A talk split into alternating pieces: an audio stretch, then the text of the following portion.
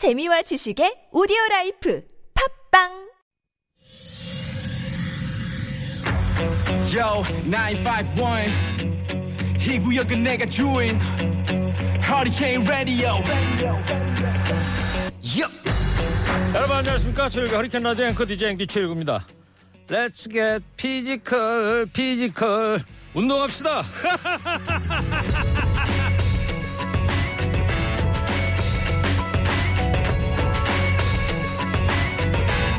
너무 뻔한 것 같아가지고 잘 안 보는 뉴스가 있습니다. 스트레스 덜 받는 방법, 살 빼는 방법, 오래 사는 방법. 그렇지만 한편으로는요, 혹시나 해서 보는 것도 이런 건강 뉴스인데요.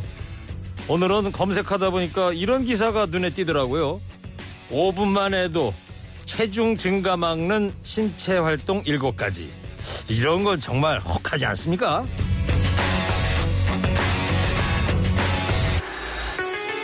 그래서 설레는 마음으로 뭐가 있나 봤더니 이런 거더라고요.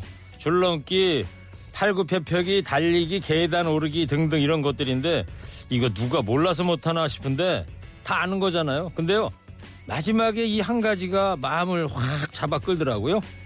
뭐냐면 서성이기. 다른 게 다 귀찮으면 그냥 이거라도 한번 해봐라 이겁니다.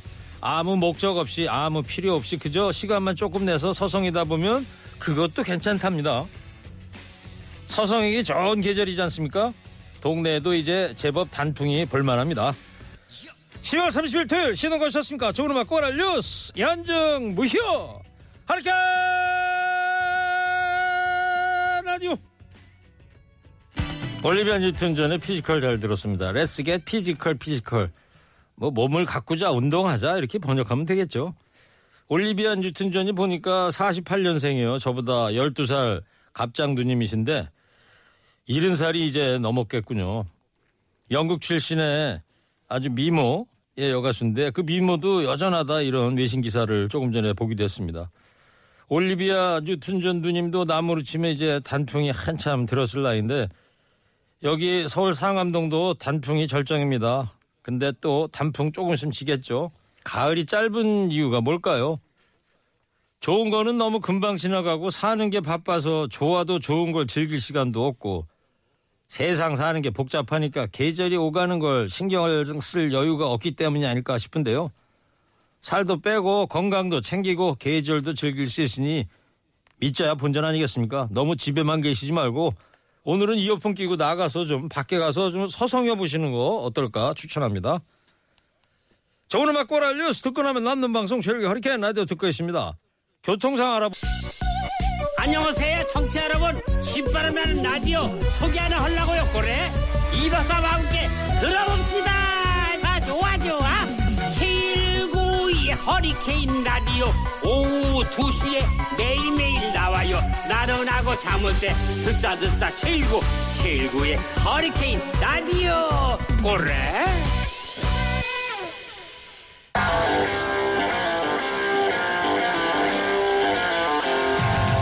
세상 돌아가는 일에 누가 앞지 않는 방송 허리케인 라디오. 한 주간 주의 쇼 새 아재가 정리합니다. 상암초등학교 학생들이 환호성을 갈망하는 처절한 토크 배틀.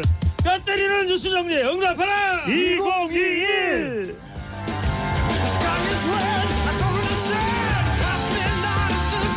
한 주간 뉴스 불살라실 두 분 나왔습니다. 시사평론계의 영원한 라이벌이자 운명의 숙적입니다. 먼저 톰과 제리의 톰 뚱커벨 인사이트계의 배종찬 소장 어서오세요. 일상회복이다.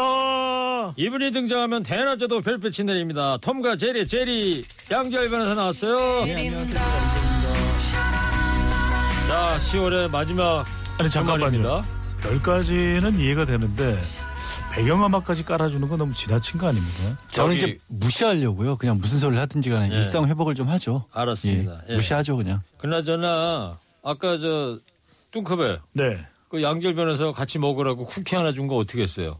다 먹은 것 같은데요? 기억이 안 납니다. 부스러기도 안 남겼어요. 가방에다 뭘 집어넣던데요. 내가 가방 안에는 책밖에 없죠. 저는 책밖에 없어요? 그 안에 분명히 넣었어요. 책이 들어있는데 책 아니면 도서관, 도서관 아니면 책. 가방이 이렇게 울퉁울퉁해요? 책이 들어있는데? 자, 왜 시작부터 10이야? 자, 이제 2021년도 이제 두 달밖에 안 남았습니다. 예. 자, 첫 번째 응답하라 2021 이야기 식당 얘기해 보려고 그래요. 이재명 후보가 음식점 허가 총량제 발언에서 논란이 되고 있습니다. 먼저 이재명 후보의 이야기부터 들어볼게요. 하도 식당 문 열었다 나가고 문 열었다 나가고 이게 무슨 개미지옥도 아니고 응? 그래서 음식점이나 대중음식점 허가 총량제를 운영해볼까 하는 생각을 했어요. 근데 그것도 뭐 자율성을 침해하는 거라서 결국은 못하고 말았는데 네. 이재명 후보가 지난번에 그 관악구에 있는 시장 재래시장 방문하고 나서 상인들하고 있었던 간담회 자리에서 나왔던 얘기 아닙니까, 배 소장님? 네. 어떤 부분이 지금 논란이 되고 있는 거죠? 가장 큰 부분은 이제 허용 부분 같아요. 그러니까 영업을 할 수 있는 것은 자율이고 또 뭐 헌법에도 우리가 뭐 상업활동의 자유 이런 내용들도 다 포함되어 있는 거 아니겠습니까? 폭넓게. 근데 이제 허가를 한다면 어떤 기준으로 허용할지 그 기준도 서 있지 않는 것이고 말 그대로 이런 대선 후보의 여당 대선 후보니까 유력 후보죠. 유력 후보의 발언이 자칫 상인들에게 또 앞으로 영업을 하게 될 사람들한테 혼란을 초래할 수 있는 거죠. 예. 그런 점에서 예. 논란과 지적이 나오고 있습니다. 그러니까 이재명 후보는 이 생각을 옛날에 성남시장 했을 때 그때 이런 생각을 해봤다라는 식으로 이제 얘기를 한 거예요. 상인들 앞에서. 그렇죠. 그렇지만 민주당의 대선 공식 후보가 되고 나니까 네. 이 논란이 되고 있다는 거죠. 그러니까 생각은 할 수 있을 텐데 이걸 대선 후보가 상인들 앞에서 언론 앞에서 이야기를 하게 되면 마치 이제 공약처럼 들리는 것이거든요. 그렇죠. 이게 이제 문제가 될 수 있는 거죠. 네, 양재열 변호사님. 근데 이제 이재명 후보의 어떤 공약으로는 아니다 이렇게 이제 해명을 했었고, 근데 헌법이나 법률로 볼 때 이 음식점 허가 총량제 이거는 가능한 일입니까? 저는 근데 이게 헌법적이나 법률적으로 가능하냐를 떠나서 조금 전에 녹취를 들으면 근데 이게 자율성을 너무 제한을 그래서 하지 않았다 못했다라고 하지 않습니까? 그러니까 성남시장 때 생각이었던 네, 생각이었다. 그러니까 이 취지는 지금 자영업자들이 굉장히 어려움을 많이 겪고 있기 때문에 특히 이제 음식점과 같은 부분에 있어서 이 문제를 어떻게 해야 될지 고민이 많다라는 취지였던 거지 이거를 공약으로 하거나 아니면 이걸 다시 한번 떠올리겠다 이런 취지가 아니었거든요. 네. 앞부분만 똑 떼내서 여기 집중하는 건 저는 일종의 가짜뉴스 수준이라고 봐요. 예. 사실. 아 근데 저는 좀 생각이 다른데 뭐 좋게 보면 그렇게 볼 수도 있죠. 그런데 또 한편으로는 이 이야기가 유력 후보의 발언이기 때문에 만에 하나 공약으로 된다면 기본소득도 추진 의사가 강하잖아요. 네. 이재명 후보의 경우에는. 그래서 저는 이건 간단하게 볼 내용은 아닐 것 같거든요. 앞으로 공약화될 네. 가능성도 있다. 뭐 이런 느낌이다 이거죠. 왜냐면 아니, 근데 그 부분은 아니라고 본인이 얘기했는데 아니라고 본인이 해갖고 당도 얘기했고 캠프도 얘기했는데 그 앞에서 끄는 얘기가 있으니까 무조건 책임져라. 이건 좀 이상하잖아요. 아니, 그러니까 책임제라기보다도 이런 이야기를 어느 정도 구체적으로 하고 난 다음에 아니 공약이나 뭐 구체적으로 뭐 하겠다는 의미는 아닙니다. 이렇게 해버리면은 그건 오히려 더 혼란을 가져올 수 있는 것이죠. 알겠어요. 자, 두 분 생각은 좀 알겠고 그런데 양변한테 궁금한 게 이 음식점 허가 총량제를 만약에 이 정책으로 밀고 나간다 누군가가 예. 이게 그렇다면 현행 헌법이나 법률로 볼 때 저촉되거나 그러지는 않냐 이거죠. 그러니까 총량을 정해놓고 한다라면 어려움이 있을 겁니다. 아마 저촉이 될 거고요. 사유재산이라든가 자유시장 경제에 무엇보다도 침해하기 때문에 그런데 허가 같은 경우는 가능할 수가 있죠. 예. 지금은 이제 물론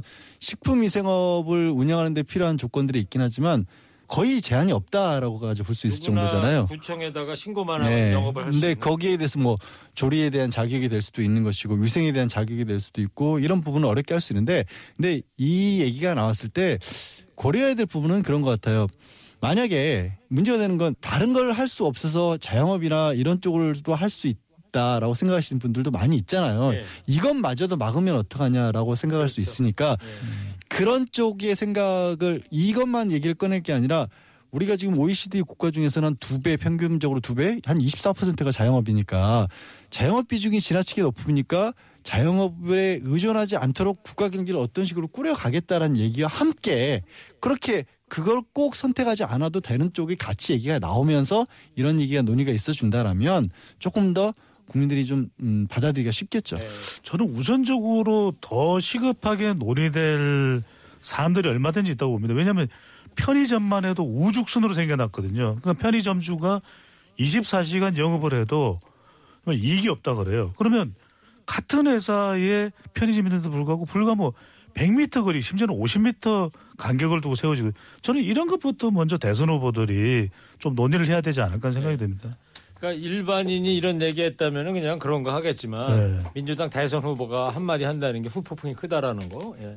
그런데 국민의힘 이준석 대표는 이재명 후보의 이 발언에 대해서 이제 강하게 비판하고 있지 않습니까? 네. 당 최고위원회에서도 아무 말 대잔치를 한다 이러면서 이제 이재명 후보를 공격했는데, 지금 이제 선거 국면이기 때문에 공격하는 것도 있겠죠. 그런데 그만큼 또 이재명 후보의 발언이 불러온 파장도 컸다라고 볼 수 있는 것이고, 또 한편으로는 이준석 국민의힘 대표가 이렇게 이제 공세를 취하는 것도 이해는 됩니다. 그런데 조금 아쉽다면 뭔가 좀 대안을 가지고, 그렇다면 지금 시장 상인분들, 자영업 너무 비율이 많기 때문에 힘든 건 사실이거든요. 서로 간에 제살 깎아먹기도 있고, 그러면 국민의힘은 좀 어떤 대책을 세울까, 이런 대안과 함께 이야기를 한다면 좀 더 효과적이겠죠. 네, 양재열 변호사님, 민주당에서는 이 이재명 후보 발언에 대한 수습에 나섰어요? 뭐 수습이라기보다는 예를 들어서 그런 거죠. 뭐 3년 전이었던가요? 백종원 씨가 골목식당이라고 굉장히 유명한 프로그램도 같이 했었잖아요. 네. 근데 거기 진행했던 경우 같은 것도 예를 들어서 얘기를 하면서 너무 아무 준비도 없이 뛰어들다 보니까 크게 손실만 있고 손해만 보고 다 잃는 분들도 굉장히 많다. 그러니까 조금 진중하게 일을 할 수 있도록 그렇게 좀 제도를 바꾸자 이런 제안을 했죠. 예, 그러면 백종원 씨가 2018년 당시에 국감에서 했던 발언을 좀 들어보겠습니다. 우리나라 같은 경우 사실 외식업을 너무 쉽게 할 수 있는 상황입니다. 그 같은 경우 새로운 자리에다 매장을 열려면 최소한 1년, 2년이 걸립니다. 사실은 식당을 준비하는 분들이 그렇게 쉽게 오픈할 수 있다 보니까 너무 겁없이 뛰어들다 보니까 준비성 없이. 예, 백종원 씨 얘기는 그거예요. 외식업을 우리가 너무 쉽게 생각한다. 그러다 보니까 너도 나도 외식업에 뛰어들고 이러는 거 아니냐. 백종원 씨의 취지는 뭐예요, 양재열 변호사님? 아무 준비 없이. 그리고 하다못해 뭐 우리 흔히 그런 말 하잖아요. 안 되면 뭐 치킨집이라도 하지. 그렇죠. 정년퇴직을 준비하시는 분들도 그런 얘기 많이 하시고. 그러니까 그런 생각으로 뛰어들었다가 사실 그분들이 큰 피해를 입는 거거든요. 그리고 그거를 그냥 방치해두고 있는 건 정부가 잘못하는 거거든요. 그러니까 그런 부분들을 이게 규제를 하자는 얘기가 아니라 제대로 일을 할 수 있도록 돕자는 얘기인 겁니다. 네. 그래서 이제 아까 제가 말씀드린 것처럼 이재명 후보서 얘기도 그건 자율성을 너무 제약하니까 그건 아니지만 다른 부분을 찾자라는 얘기거든요. 그거를 무슨 전체주의적 발상이다라고 해서 원래 취지와 다르게 공격하는 게 잘못됐다는 거죠. 근데 이럴 때는 조금 더 정확하고 정교하게 발언을 할 필요는 있을 것 같아요. 그러니까 대체적으로 이렇게 창업에 뛰어드는 사람들이 준비가 없는 경우가 많거든요. 레시피조차 독자적인 준비가 안 돼 있어요. 그러니까 백종원 대표가 이야기하는 것처럼 그런 준비를 할 수 있는 좀 컨설팅 제도를 좀 활성화할 필요가 있는데, 제가 이 말이 이 이야기가 나와서 하는 말씀인데 백종원 대표를 만나봤는데 사람 좋더라고요. 뭔 소리예요? 밑도 끝도 없이. 아니, 식당에서 쓸데없는 소리를 하고 있어. 아, 왜 화를 내요? 아니, 얘기 취지하고 아무 상관도 없는 얘기를 하니까. 아니, 백종원 씨가 뭐 만들어진 음식 하나 먹었나 보죠? 아니, 그건 아닌데 식당에서 같이 뭐 만났는데 우연하게. 아, 딱 보니까 사람 좋다 이 생각이 들더라고요. 사진 찍는 제 생각에는 아마 서비스 메뉴를 하나 더 줬을 거예요. 생긴 거 보고 많이 먹겠구나 싶어서. 그러니까 저렇게 말해. 배종찬 소장이 아무래도 외식을 자주 하니까. 아, 잠깐, 왜 그래? 양변은 베베 꼬였어요. 베베 꼬이다니요. 무슨 일이에요? 제 배 평평해요. 툭 튀어나오지 않았어요. 배 수장님, 그 삼시세끼를 다 외식한다 이런 얘기도 있던데요. 다섯 아침 끼. 새벽부터 막 돌아다니지 않아요? 다섯 끼죠. 다섯 끼입니까? 야식은 안 쳐요. 알겠어요. 근데 백종원 씨 이야기 중에 준비를 좀 하고서 외식을 하더라도 창업을 해야 한다 이런 얘기 했잖아요. 네. 얼마 전에 저희가 매주 화요일 날 허리케인 라디오에서 이 손님 온다 코너, 자영업자들 위로해 주는 그 코너에서 평택에서 민물장어 하시는 분이 계신데, 이 민물장어집 하려고 10년 동안 다른 민물장어집 가게에 들어가서 거기 가서 이 요리를 한다거나 또 경영한다거나 그거를 어깨너머로 다 공부했었대요. 노하우를요. 그래가지고 이번 봄에 창업을 했대요. 아. 네. 그 준비성 면에서는 얘기하다 보니까 그 평택 민물장어집 사장님 생각이 납니다. 10년이면 요리 방법이 다 변하는 거 아니에요? 아니죠. 그래도 그 레시피가 변해서는 안 되겠죠. 예. 뭐 잘 아시면서 그래요? 민물장어 잘 안 드셔봤어요? 아니, 지금 먹고 싶어가지고. 먹고 싶어서. 네. 자, 그리고 요 얘기만 하나 더 해볼게요. 네. 이재명 후보의 원팀 행보, 이게 좀 순조롭게 진행되고 있는 것 같습니다. 이문 정추박입니다. 이문 정추박. 저기 혼자만 아는 거 자꾸 저 강요하지 마시고. 지나고 나면 하나도 기억에 남는 게 없어요. 이문 정추박? 왜 그래? 10번만. 10번씩 왜 들어야 돼요? 하세요. 이문 정추박. 뭐예요 그래서? 문재인 대통령 포함해서 경선에서 경쟁했던 후보들을 차례로 만난 거죠. 그러니까 이제 이렇게 되면 민주당 지지층과 저거구나. 이낙연, 문재인, 정세균, 추미애, 박용진. 아니 그러니까 이게 양변이. 김두관 예비후보는 어디 갔어요? 다 포함시킬 수는 없고요. 거예요? 네, 우리 기억력도 제한이 있어요. 그래서 이제 들어보면 이게 정겹다니까요. 그래서 뭘 덜어봐요. 들어보면.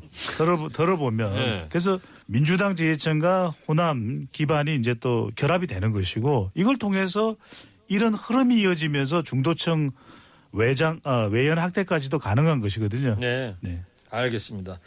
자, 그러면 지금부터 뼈골자 첫 번째 골때리 한마디 해보겠습니다. 이재명 후보의 음식점 허가 총량제 발언 어떻게들 보시는지 골때리는 한마디 해주십시오. 먼저 시사요정 뚱콜부터 해주세요.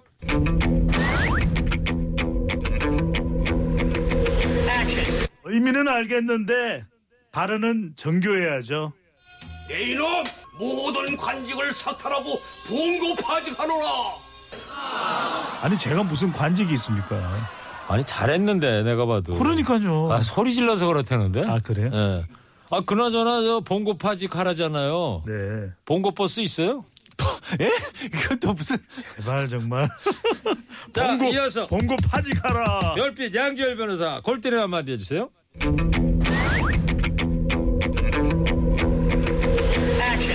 자유를 보장하는 것과 망가지는 것을 그냥 지켜보는 건 다르죠. 확실합니다. 확실합니다. 아, 현숙 씨가 아주 확실하대. 아주 깔끔해. 배 수장님. 네네. 소리 안 지르잖아. 그러니까 확실하다는 얘기 들리잖아요. 선곡할게요. 예. 자, 노래도 한 곡씩. 선곡도 할 거예요? 노래도 한 곡씩 선곡해 주세요. 네. 오죽했으면 이런 얘기가 나왔을까 싶은데. 네. 자, 힘든 시간 보내고 계신 전국의 모든 자영업자 소상공인 여러분께 들려주고 싶은 노래 선곡 좀 해주세요. 이제는 일상 회복이 되잖아요. 배 소장님, 네. 뭐 꼭 할 필요는 없고요. 아, 해야 돼요. 이번 건 해야 돼요. 해보세요. 이번 건 해야 돼요. 정말 우리 온 상인분들이, 소상공인분들이 제대로 달릴 수 있도록 크라잉도세 말 달리자. 자, 너무 소리 지르지 마세요. 그러면 또 김경희 PD가 채택 안 할 수 있으니까. 예. 양재열 변호사는? 쉽지 않죠. 바쁘죠. 왜 이렇게까지 해야 하나 싶죠? 라고 자이언티의 꺼내 먹어요에서 얘기합니다. 네, 듣겠습니다. 자이언티의 꺼내 먹어요. 꺼내 먹어요. 아니 노래도 모르시잖아요. 꺼내 먹는 거는 배수장 전문 아니에요? 뭐가 있어야 꺼내 먹죠. 아니 그 쿠키 꺼내 먹어요 그냥. 그만해요. 예. 정답하라 201 시사평론계 영원한 라이벌 운명의 숙적입니다. 톰과 제리의 덤뚱커벨 인사이트계 배종찬 소장, 대낮에도 별빛을 몰고 다니는 제리 양재열 변호사 함께하고 있습니다. 자, 두 번째 이야기 이제 대장동 얘기하려고 그래요. 양재열 변호사님, 대장동 수사 지금 어디까지 왔어요? 일단 뭐 한마디로 정리 드리기가 좀 곤란할 만큼 그렇죠. 많은 얘기가 나왔는데 방법면 얘기라서 사실 초기에 이제 야권을 중심으로 의혹을 많이 제기했던 건 왜 초과이익 환수 안 했느냐 이런 부분 아니었지 않습니까? 그런데 그거는 수사를 해도 문제 있는 쪽을 찾지 못하는 것으로 보여요. 국감 때, 경기도 국감 때도 계속 그 얘기 했었죠. 했는데도 불구하고. 요즘은 그 얘기는 쏙 들어갔어요. 그렇죠. 그러더니 어디로 가고 있냐면 아예 민관 합동 개발 사업을 하는 가운데서 수익을 확정적으로 성남시가 가져가기로 한 거 이거 자체가 특혜라는 식으로 또 가고 있어요. 그런 부분들은 이제 혹시 그 과정에서 혹시 민간업자들에게 이익을 주기 위해서 뭔가 잘못한 부분은 없냐. 네. 그러니까 이거를 뭐 예를 들어서 뭐 비율로 50% 50% 했으면 뭐 이렇게 초과 수익이 났어도 처음부터 환수할 수 있었을 거 아니냐. 이런 식의 또 뭐 보수 언론을 중심으로 그런 얘기가 나오고 있긴 한데. 그런데 그 부분에 대해서는 이미 이재명 후보가 국감 때도. 국정감사 때 이미 명확하게 했죠. 이래 때 그걸 비율로 하다 보니까 이익이 별로 없었다. 이익이 없는 게 아니라 이익이 났는지 안 났는지를 자꾸 계산을 어렵게 만들어버리니까 개발업자들이. 네. 그래서 이제 다음에 했던 대장동에서는. 그냥 현금으로 딱 못을 박았다. 예. 이렇게 했으니까 이 부분도 사실 아직까지는 적어도 드러난 바가 없어 보이고 뭐 이재명 전 시장 때 썼던 이메일 같은 거 압수수색을 했지만 대장동 관련해서는 관련된 게 하나도 없었다라는 그런까지 나왔어요. 그래서 이제 오히려 좀 더 진전 있는 부분은 55클럽이라고 얘기에 나왔던 부분들. 예. 뭐 대표로 이제 곽상도원이 아들이 받은 거 50억 원 퇴직금 명목으로 받은 거 이걸 일단 검찰은 뇌물로 보고 있거든요. 그리고 이제 추징 보전이라 해서 이거 다 국가가 환수할 수도 있기 때문에 처분하지 말라라는 명령까지 내려진 상황이죠. 쉽게 얘기하면 저 가압류하는 거네요. 네, 가압류입니다. 민사에서는 가압류입니다. 그러니까 곽상도 의원의 아들 통장 계좌 뭐 10개에 대해서 추징 보전을 시켰다. 묶어놨다는 거죠. 함부로 돈 못 빼가게 했다는 거죠. 그러니까 이 재판인가 나중에 있을 때 그 끝날 때까지 못 건드리게 했다. 네. 네. 만약에 범죄 수익금이 그중에 포함되면 환수하겠다 이런. 그거 다 국가가 뺏어가겠다는 거죠. 그 이재명 후보에 대한 소환 조사도 있을까요? 어떻게 보세요? 지금 상황으로는 아직까지는 뭐 가능성은 배제는 못하지만 나온 건 없어요 지금까지. 네. 그리고 또 이제 이슈가 되는 게 황무성 초대 성남도시개발공사 사장. 사퇴 종용받았다는 의혹이 이제 또 거세지고 있지 않습니까? 배 소장님. 기존에 나왔던 내용인데 이제 계속 부각이 되는 거죠. 황무성 전 성남도시개발공사 사장이 이제 사퇴를 했는데 그 사퇴 종용을 같은 성남도시개발공사의 유한기 전 개발본부장이 종용을 했다는 거죠. 예. 자꾸 재촉을 했는데. 녹음도 나오고 그러지 않았어요? 네, 녹취록에 관련된 내용도 나오는데 그렇다면 윗선에서 이런 사태를 종용하는 것을 몰랐을까? 근데 이제 성남도시개발공사의 임직원의 윗선이라는 것이 이제 임명권자니까 당시에 이재명 시장을 의미하는 것이거든요. 네, 성남시장. 이제 황무성 전 시장도 뭐 그런 의미로 자기도 이해를 했다 이렇게 얘기를 하는데 대체적으로 그래서 초점이 유한기 전 개발본부장의 뭐 잘못이 있는지 여부인데 네. 이제 검찰에서 유 전 본부장을 불러다 조사를 했어요. 사퇴 종용했다며 이렇게 물어보니까 유 전 본부장은 이 황 전 사장이 이 도시개발공사 사장이 되기 전의 혐의로 재판을 계속 받아왔다는 거예요. 예. 그래서 사기 혐의가 있었다면서요? 사기 혐의로 이제 재판 받는 부분 때문에 사퇴를 건의했다 이렇게 일단 밝혔는데 이 유한기 전 본부장과 관련해서는 지금 꼬리에 꼬리를 물고 있습니다. 예. 구속영장이 뭐 청구될 것이라는 이야기도 나오고 있는데 그런 이유는 뭐냐면 김만배 화천대유 대주주로부터 돈을 받았다는 거예요. 그 뇌물 혐의가 있어서 수사가 더 되고 난 다음에 이 구속영장이 청구될 것이라고 하는 이런 또 소식도 나오고 검찰이 있어요. 이건 수사 중의 사안이니까 아직 결론은 안 나온 거고요. 그리고 말이죠. 사퇴 종용 얘기하니까 이미 지난 18일 날 경기도 국감에서도 국토교통위 국감에서 이런 얘기가 나오지 않았어요? 이재명 당시 경기도지사한테 이런 질문을 했었는데. 그래서 이제 어떻게 지금 의혹을 제기를 하냐면 의혹을 제기하는 쪽에서는 그리고 황무성 전 사장 같은 경우도 아니 내가 왜 나가게 됐는지를 몰랐는데 이번에 이제 검찰 수사를 받다 보니까 이 공모 지침 자체를 그러니까 황무성 전 사장은 50대 50으로 비율로 이렇게 사업을 민간 합동으로 개발을 하려고 했었는데 나가고 난 뒤에 이게 그러니까 현금으로 확정하는 쪽으로 바뀌었더라. 예. 그러니까 그거 하려고 나를 쫓아냈던 것 같다라는 식의 주장을 하는 겁니다.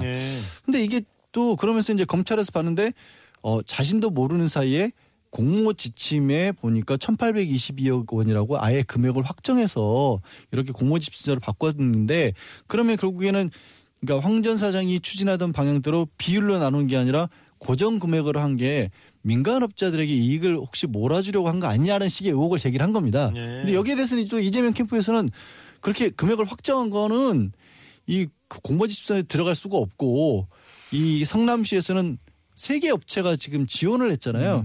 그 지원하는 업체들의 각각 얼마씩 확정시켜 줄 수 있느냐라고 물었던 거고 그중에 제일 많이 써놓은 업체가 1,822억 원이어서 그쪽으로 낙점을 한 거다. 하나은행이죠. 예. 공모지침서에 금액을 써놓고 이 돈 줄 사람 우리한테 와라 이렇게 쓸 수는 없는 거 아니겠습니까? 예, 그래서 그렇죠. 그런 식으로 또 좀 의견이 나뉘고 있긴 합니다. 그리고 아까 좀 전에 얘기했던 황무성 전 도시개발공사 사장 사기 사건 재판 이 얘기가 이제 이 대장동 개발 이거하고는 상관이 있는 거예요? 직접적으로는 없어요. 그 사기 사건은. 알겠습니다.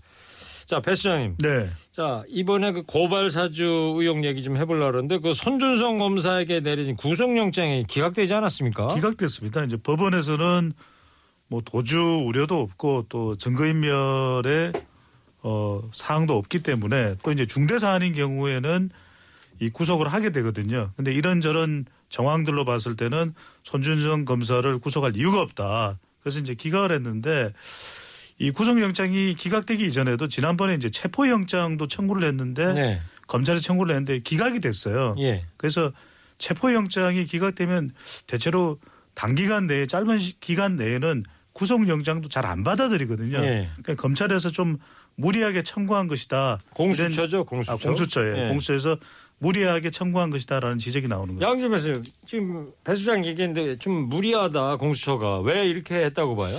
그러니까 사실 저도 너무 성급했다라는 쪽 결과적으로 그렇게 보긴 하지만 또 공수처 입장을 생각해 보면 좀 어느 정도는 이해가 가는 측면도 있긴 해요. 왜냐하면 뭐 다들 들으셨던 그 김웅원과 관련된 녹취록도 있었고요. 김웅원 얘기가 담긴. 예. 또 손준성 검사가 당시에 이 전달했다고 하는 게 파일만 그 고발장 파일만 전달한 게 아니라 본인이 직접 작성한 걸로 보이는 문자 메시지 같은 것들도 또 있었더라고요. 예. 게다가 나오라고 하는데 왜 이게 지금 구속영장 기각 공수처 소환에 계속 불응해왔던 네, 거죠. 일반인들 같은 경우에는 뭐 검찰에 부르는데 계속해서 이렇게 안 나올 수가 없잖아요. 근데 혼나서 어떻게 안 가요? 그러니까 워라면 가야지.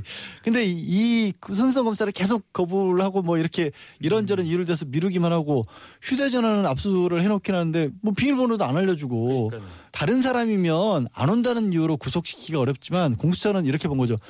와서 소환조사해도 어차피 다 부인할 텐데 무슨 의미가 있겠느냐 이런 또 판단한 것으로 보여요. 구속영장 이제 기각이 됐고 배 수장님, 네. 이 손준성 검사가 이제 다음 주에 공수처에 출석을 한다고 얘기는 한 거죠 지금? 그렇게 이야기를 했다고 하죠. 예, 그 윤석열 국민의 후보는 또 공수처가 구속영장 또 기각되고 그러다 보니까. 공수처가 아니고 공작처다 이렇게 맹비판을 했어요. 공작처라고 이제 맹비판을 했는데 그런 이유는 지금 최종 경선을 앞두고 있는 윤석열 후보인데 고발 사주 의혹을 계속 수사하고 또 손준성 검사를 구속영장을 청구하고 계속 나와서 조사하라고 한 이유가 대선 일정을 고려했다 이런 이야기가 알려지거든요. 네, 다음 주 네. 금요일 날이 이제 국민의힘 대선 후보 결정하는 날이니까. 그러다 보니까 이게 이제 민주당 경선은 아닐 테고 그렇다면 윤석열 후보를 겨냥한 것이다. 어렵게 만들기 위한 것이다. 라고 이제 판단을 해서. 아, 본인을 겨냥한 거 아니냐. 네, 윤석열 후보는 공작처가 아니다. 공수처가 아니라 공작처다. 이렇게 이제 비판을 하고 있는데 여기에 대해서도 사실은 말이 많습니다. 왜냐하면 본인이 검찰 출신인데 지금 이제 검찰총장직을 사퇴하고 나와서는 검찰에 대한 공격을 좀 아주 강하게 하고 있거든요. 네. 이런 부분도 좀 자제할 필요가 있지 않느냐라는 지적이 나오네요. 알겠습니다. 자. 두 번째 골때린 한마디 해보겠습니다. 공수처의 연이은 영장 무산에 대해서 별빛 양재열 변호사부터 골때린 한마디 해주세요.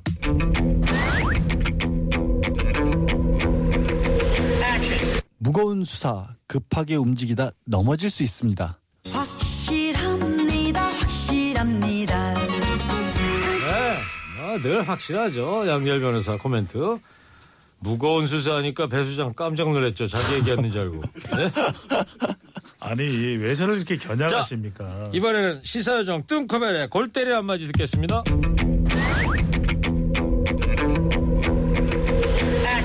믿는 공수처가 되어야죠. 못 믿는 공수표가 되면 안 돼요. 잘했군 잘했어 잘했군 잘했군 잘했어. 놀랍죠. 지금 깜짝 놀랐습니다. 소리 안 지르니까 잘했군 잘했어요 나가잖아요. 아. 다음에 세 번째 할 때는 아주 조용히 한번 해보세요. 뭐가 나오나. 수화로 할까요? 아 그렇게 하면 안 되고 안 들리니까. 예. 자 알겠습니다. 응답하라 2021 이번 한 주 주요 이슈 살펴보고 있습니다. 세 번째 얘기는 저 노태우 씨 장례 얘기 좀 해보려고 하는데 13대 대통령실에 노태우 씨 장례가 이제 결국 국가장이 됐습니다. 국가장 결정의 가장 큰 배경이 뭐라고 봐야 될까요? 다른 것보다 어찌됐든 노태우 전 대통령은 사과를 했다. 뭐 가족을 직접 하진 않았지만 네, 가족을 통해서였고 여전히 좀 논란의 소지도 남아 있지만 뭐 유족들이 몇 차례에 걸쳐서 사과를 했고 또 5.18 묘역도 찾았었고 또 추징금도 다 납부를 하지 않았습니까? 이게 이제 같은 입장이었던 전두환 씨와 너무 달라 보이는 부분이죠. 국민들도 네. 그런 부분들에 좀 그 받아들이는 부분이 있었기 때문에 청와대로서도 이거를 국가장으로 안 하기가 좀 부담스러웠을 겁니다. 네. 일종의 또 뭐 정부 입장에서 보면 절충안 같기도 해요. 아무래도 대선 전국이다 보니까 보수 표심을 또 외면할 수도 없었던 그런 상황이 있었을 거 아니에요? 그런 면도 있고 뭐 국립묘지는 어차피 못 가니까. 그렇죠. 네, 반대급으로. 그다음에 또 있고요. 공식 빈소도 안 차렸고 네. 네, 이런 게 있고. 그럼에도 불구하고 5.18 단체를 비롯해서 각계각층에서 비판의 목소리는 이어지고 있습니다. 정서적으로 공감이 안 된다는 거죠. 국가장은.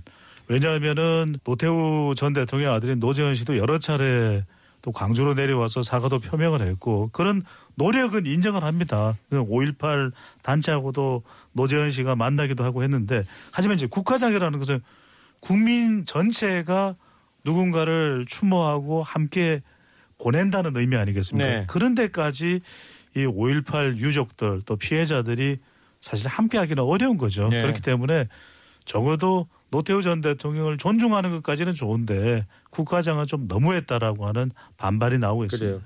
그렇지만 전두환 씨에 대한 국가장 논의는 일고의 가치도 없다는 게 청와대 입장 아니겠어요? 이철희 정무수석도 이런 얘기를 했는데. 네, 그렇습니다. 한 라디오 방송에 출연해서 전두환 씨에 대해서 물어봤는데 이철희 정부 수석은 또 전두환 전 대통령이라는 표현까지 썼습니다. 그래서 노태우 전 대통령과는 다르다. 국가장이나 현충원에 안장하는 것은 일고의 가치가 없다. 이렇게 잘라서 이야기를 했고요. 노태우 전 대통령과는 완전히 구분을 했습니다. 노태우 전 대통령은 사과를 했다라는 것. 또 양재열 변호사가 이야기했지만 이 부분이 가장 크게 이제 평가를 받는 부분이고 유서에서 국방외교 뭐 잘했다 이런 그렇죠. 유서에서도 그런 내용이 나왔고 많은 언론들이 제주도에서 고르바초프 대통령을 만난 부분에 대해서 높게 평가를 하거든요. 그런 부분에 대한 평가까지 감안해서 청와대에서는 국가장을 결정한 걸로 보입니다. 맞아요. 정말 맞아. 제주도에서 노태우 당시 대통령하고 고르바초프가 만났었죠. 네. 그때 신라 호텔에서 만났죠. 아, 그 호텔까지 다 기억하고 계십니까? 네. 야, 역시 머리가 좋으십니다. 메뉴가 정말. 잘 나와요? 그래서 기억하는 거예요. 당연해요. 아이고 왜 자꾸 시비를 걸어요? 자, 아니, 궁금해서 물어봤어요. 자, 싸우지들 마시고. 그렇지만 전두환 씨는 뭐 여전히 사과나 반성 표명이 없습니다. 아무 말도 하지 않았다는 정도만 그렇게 언론을 통해서 알려졌죠. 뭐 사과 반성 표명이 문제가 아니라 지금 아직도 재판 중입니다. 재판 그렇죠. 중이고 거기에 대해서 잘못한 거 없다라고 버티고 있는 상황인데 뭘 기대하겠습니까? 전두환 씨 부인 이순자 씨가 이제 조문을 하러 와서 기자들이 뭐라고 물어봤는데 일체 얘기 안 하고 그냥 네. 돌아갔던 그런 장면도 있었습니다. 자, 세 번째 골때리는 한마디 하겠습니다. 여전히 사과도 안 하고 반성도 없는 전두환 씨를 향해서 골때리는 한마디 해주시 바랍니다. 시사요정 뚱커벨 붙여주세요.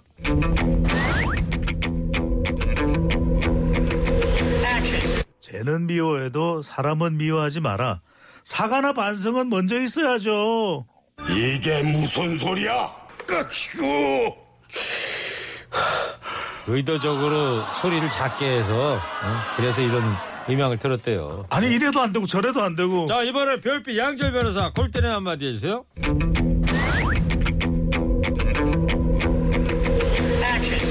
입 다물고 눈 감고 있어도 우리는 절대 잊지 않습니다.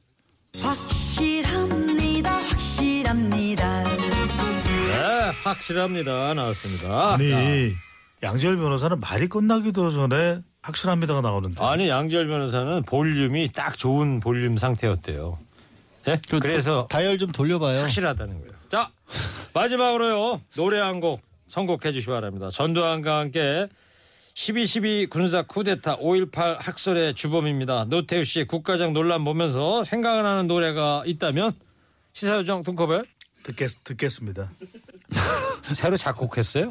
자, 양재열 변호사 뭐 들을래요? 80년, 90년 우리 현재잖아요. 이것들 자칫 뭐 역사처럼 잊어버리지 않기 위해서 기억하자는 의미에서 내래 기억을 걷는 시간. 네, 듣겠습니다. 아, 예, 난도가 높은 노래인데요. 아, 근데 양재열 변호사가 선곡하는 노래가 다들 어려워요. 저 우리 생각 잘해야 돼요. 어려운 게 아니라 배수장이 처음 들어서 그런 얘기죠. 아 유명한 노래예요, 이 노래. 네. 아 그래요? 예. 다 가요예요, 그냥. 예. 아 그래요? 아, 내래 뭐죠, 양재열 변호사님? 기억을 걷는 시간. 그러니까. 아, 좋은 노래야. 아 유명한 노래입니다. 네. 들을게요. 이 노래 들으면서 응답하라 201 오늘 여기까지 하겠습니다. 제리 양재열 변호사, 톰 배종찬 소장 감사합니다. 다음 주에 또 뵙겠습니다. 네, 고맙습니다. 감사합니다. 아직도. 나의 소리를 듣고 아직도 나의 성